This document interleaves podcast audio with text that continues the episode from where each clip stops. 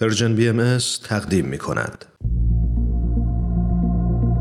تو این میونه راه عمر یک نگاهی پشت سرت بنداز بهمن پشت سر. حرفای دلتو تو این نامه ها به اونها پر از یاد و خاطره ها و شادی ها دستیابی ها از آثارشون. خیلی از اون آدم ها دیگه تو این دنیا زندگی نمی ولی تأثیری که روی تو یا بشینی براشون نامه میشه اما در عالم خیال نامه تو می‌تونی اونها رو براشون بفرستی. نامه هایی بدون تمر.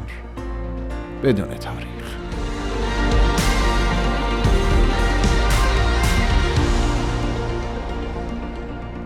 اما ایرج عزیز سلام. امیدوارم حالت خوب باشه و در این روزگار قریب از گزند زمانه در امان باشی. قبل از هر چیز دلم می‌خواد از صمیم قلب ازت تشکر کنم. بابت هر آنچه که برامون نوشتی و سرودی و خلق کردی. دلنوشته هایی که اغلب به شکل ترانه برای ما به یادگار مونده و مثل یک میراث نفیس به نسل های آینده منتقل میشه.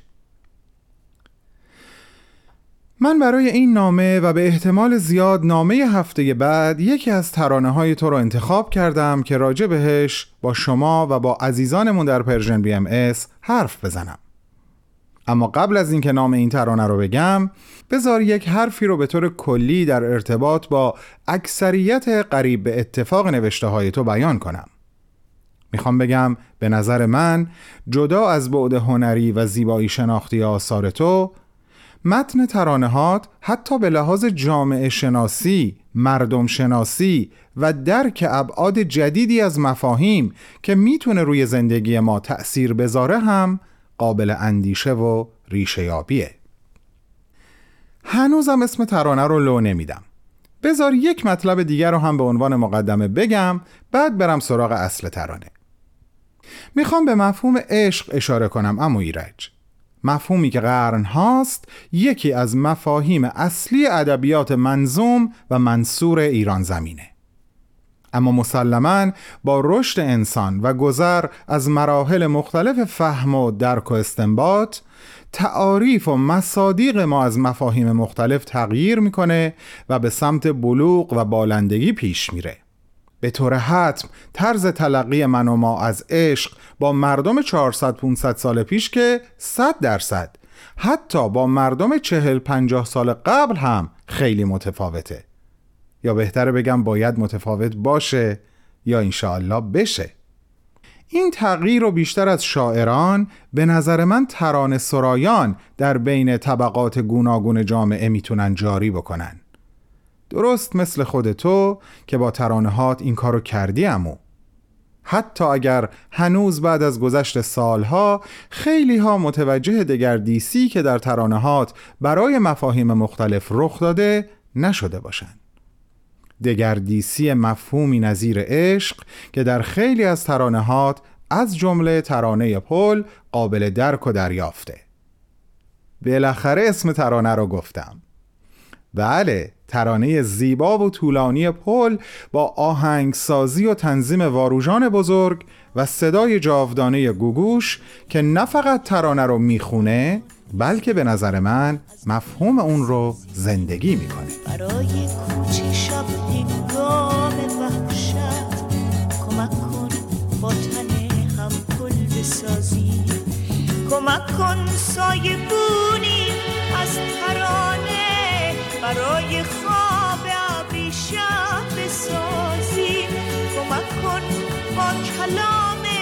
عاشقانه برای زخم شب مرهم بسازی بذار قسمت کنیم تنهاییمونو میون سفره شب تو با من. ببینم ایرج به نظر من در ادبیات کلاسیک ما کمتر پیش اومده که گفتگوی سازنده، برابر، کنشگر و آفریننده بین عاشق و معشوق رخ داده باشه. یعنی عشق بشه اون نیرویی که باعث حرکت، تلاش و تکاپو و رشد و بالندگی متقابل میشه و حتی جادوی این عشق منجر به تأثیرگذاری بر روی محیط اطرافشون میشه. و دنیای پیرامون اون دو عاشق و نمیگم عاشق و معشوق رو از افسردگی در میاره و به زندگی برمیگردونه. زندگی که از واقعیات به دور نیست. اما به نظر من در ترانه های شما از جمله ترانه پل این اتفاق میفته چقدر متاسفم که وقت این نامه داره تموم میشه و من هنوز صحبت راجع به ترانه رو شروع هم نکردم. ولی می‌دونم که هم خودت و هم دوستای من با من موافق هستین که گفتن این مقدمه قبل از وارد شدن به موضوع اصلی لازم بود. شاید انگیزه ای هم باشه که از این برنامه تا شنبه هفته بعد با یک دید تازه به سراغ ترانه پل بریم و دوباره بهش گوش کنیم. فقط بذار یه خاطره کوتاه رو هم باهاتون قبل از خداحافظی در میون بذارم. یادم یکی دو سال قبل داشتم با یکی از دوستام قدم می‌زدم و این ترانه رو زمزمه می‌کردم. همون اوایل ترانه بود. اونجایی که شما نوشتین برای خواب معصومانه عشق کمک کن بستری از گل بسازیم. برای کوچ شب هنگام وحشت کمک کن با تن هم پل بسازیم. وقتی این جمله رو خوندم دوستم به هم گفت اه بهمن الان متوجه اصل قضیه شدم. من تا الان فکر می‌کردم توی این جمله میگه برای کوچ شب هنگام وحشت. ولی برداشتم اشتباه بوده. و درستش کوچ شب هنگامه. خیلی خوشحال شدم که زمزمه من باعث شد دوستم اینو متوجه بشه. همین باعث شد تصمیم بگیرم یه روزی حرفای خودم رو راجع به این ترانه بنویسم. و بالاخره امکانش از طریق Persian BMS و یکی از نامه های بدون تمبر بدون تاریخ میسر شد. این نامه رو همینجا به انتها میرسونم و به شما و همه شنوندگانمون قول میدم شنبه هفته بعد با دست پر به شما برگردم. با عشق و احترامی جاودانه به پیشگاه عالی جناب ایرج جنتی عطایی. بهمن و دوستانش.